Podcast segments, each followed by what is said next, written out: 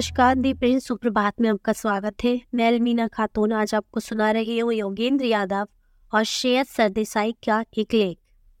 तेलंगाना का उलटफेर 5 राज्यों के विधानसभा चुनावों के बीच अपने आप में एक अनूठी कहानी है। वैसे तो राष्ट्रीय मीडिया का ज्यादातर ध्यान हिंदी पट्टी के राज्यों में चले कांग्रेस बनाम बीजेपी के चुनावी मुकाबले पर रहा, लेकिन स्पष्ट जनादेश शायद भारत के दक्षिणी राज्य तेलंगाना में चले बहुकोणीय मुकाबले से आए। इस जनादेश के निहितार्थ राष्ट्रीय राजनीति के लिहाज से भी बड़े मानीखेज होने जा रहे हैं। ज्यादा दिन नहीं हुए, बस 2 साल पहले तक तेलंगाना में कांग्रेस गर्त में गिरी हुई जान पड़ती थी। साल 2018 में हुई करारी शिकस्त और इसके बाद 2019 के लोकसभा चुनावों में बीजेपी से पीछे तीसरे नंबर पर जा गिरने के बाद लग ही रहा था कि तेलंगाना में पार्टी की वही दशा होने जा रही है जो आंध्र प्रदेश में हुई है। चुनावों का इतिहास बताता है कि राज्यों में ऐसी करारी शिकस्त के बाद कांग्रेस शायद ही कहीं फिर से उठकर खड़ी हो पाई हो। साल 2019 के लोकसभा चुनाव और साल 2020 के ग्रेटर हैदराबाद नगर निगम के चुनावों में मिली शानदार जीत के साथ बीजेपी का सितारा बुलंदी पर पहुंच रहा था।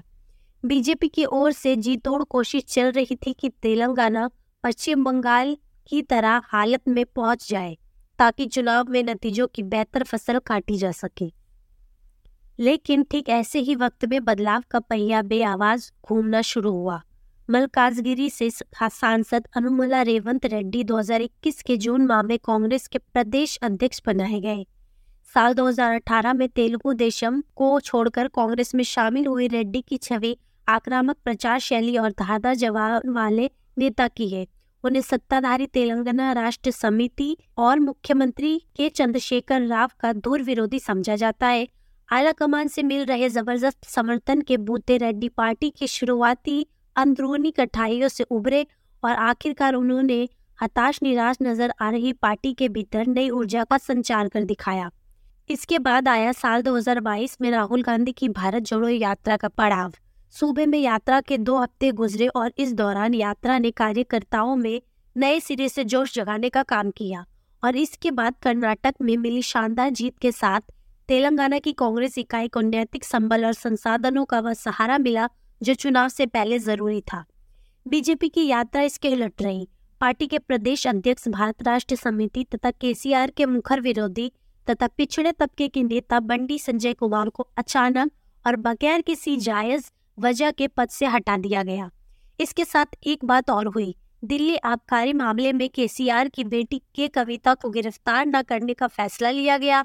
इन 2 बातों से एक जाहिर राजनीति संदेश दिया गया कि बीआरएस के प्रति केंद्रीय नेतृत्व का रुख नरम है और बीजेपी सूबे में बीआरएस की आसन जीत के आड़े नहीं आने वाली। ऐसे में इस धारणा को बल मिला कि बीजेपी और बीआरएस ने हाथ मिला लिया है। बीआरएस ना सही आत्मतुष्ट तो भी बड़े आराम से कुर्सी पर काबिज बैठी रही। सूबे में सत्ता विरोधी कोई जाहिर सी लहर नहीं थी। 2 बार से सत्ता में कायम बीआरएस से तामझाम वाले प्रचार के सहारे मतदाताओं को बुझा रिझा रखा रहा था। ये देखिए प्रदेश की बेहतरी की ये बड़ी बड़ी परियोजनाएं और यकीन मानिए कि हमारी सरकार ने विकास के खूब काम किए हैं। इसके अतिरिक्त सूबे की सरकार ने समाज के विभिन्न तबके के लोगों के खाते में नकदी जमा करने की रेतु बंधु तथा दलित बंधु जैसी विभिन्न योजनाएं चला रखी थी।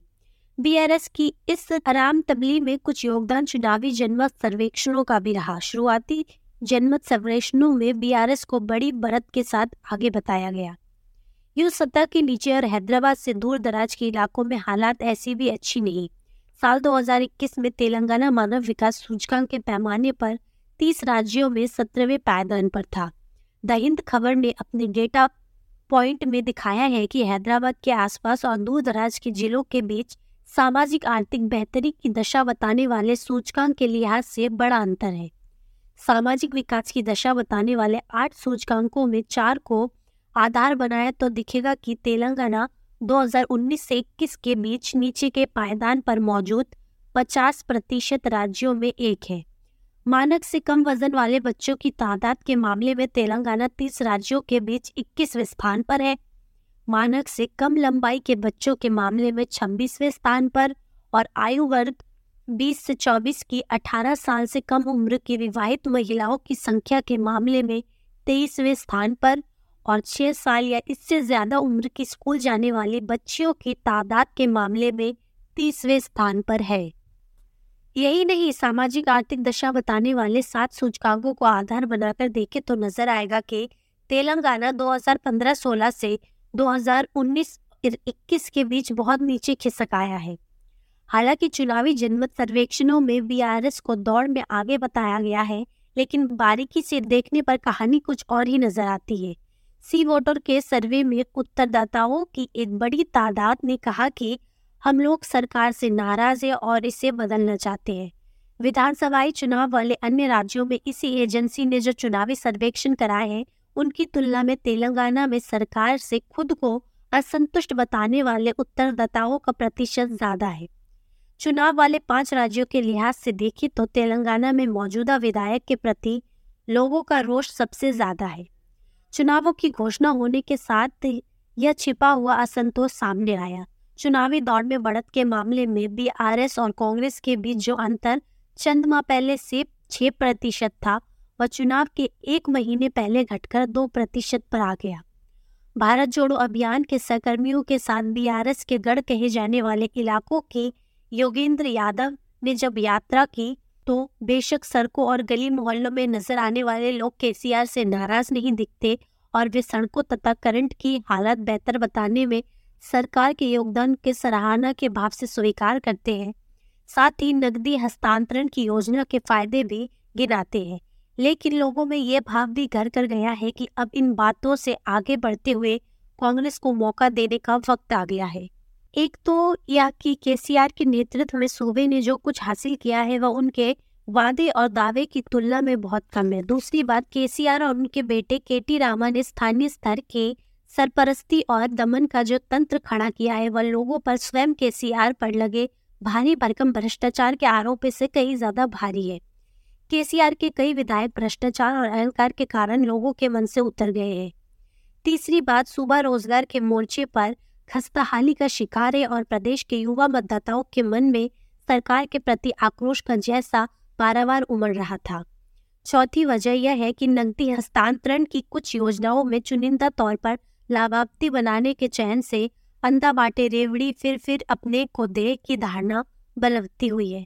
पांचवा कारण यह है कि मुसलमान जो बीते वक्त में बीआरएस के समर्थक रहे और बीआरएस से उन्हें कोई खास शिकायत भी नहीं थी, बीआरएस पर बीजेपी मिलीभगत के आरोप से आशंकित थे और यह सत्ताधारी पार्टी के लिए बुरी खबर है। इस सिलसिले की आखिरी बात यह है कि आपस में विविध मतवादों में बटे हुए ईसाई अल्पसंख्यक, जिनकी तादाद आधिकारिक जनगणना से कहीं अधिक है, मणिपुर प्रकरण के बाद से मानो एकजुट है और इस बार वोट उसी पार्टी को डालना है जो पार्टी स्तर पर बीजेपी का विकल्प बनकर उभरने का मानदा रखती है। ग्रेटर हैदराबाद के शहरी हलकों तथा राज्य के उत्तर के जिलों को छोड़कर जहां बीजेपी कांग्रेस का खेल बिगाड़ सकती है, बाकी जगहों पर बीआरएस के खिलाफ लहर दिखाई दे रही है। असदुद्दीन ओबेसे की ऑल इंडिया मजलिस ए इत्तेहादुल मुसलमीन को, जिसका रुख सूबे में बीआरएस के प्रति दोस्ताना रहा है, संभवतः इस बार पुराने शहर के अपने ही गढ़ में कुछ चुनौतियों का सामना करना पड़ेगा। बीजेपी का प्रदर्शन कांग्रेस की राह की आखिरी बाधा साबित हो सकती है। खबरों के मुताबिक कमजोर स्थिति में होने के बावजूद बीजेपी कम से कम 40 सीटों पर बीआरएस के विरोध में जाने वाले वोट बांट सकने की हालत में है। बीजेपी ने बहुसंख्यक पिछड़ा वर्ग के लोगों से वादा किया है कि प्रदेश में पिछड़े तबके का मुख्यमंत्री होगा और दलित समुदाय के मडिगा जाति के लोगों से पार्टी ने वादा किया है कि एससी कोटा के भीतर उनके लिए अलग से उप कोटा की व्यवस्था की जाएगी। कांग्रेस के वोटों में ये वादा भी कुछ सेंधमारी कर सकता है। इन सीटों पर बीजेपी के आखिरी जोरदार प्रयास से बीआरएस के लिए राहत की स्थिति बन सकती है। इस बात की भी प्रबल आशंका है कि सत्तारूढ़ पार्टी आखिरी के लम्हों में रुपए के दम पर अपनी झोली में वोट ना बटोर ले। चुनावी लहरों का इतिहास बताता है कि एक बार अगर लहर चल पड़ी तो फिर अंतिम क्षणों के ये पैंतरे खास कारगर नहीं होते।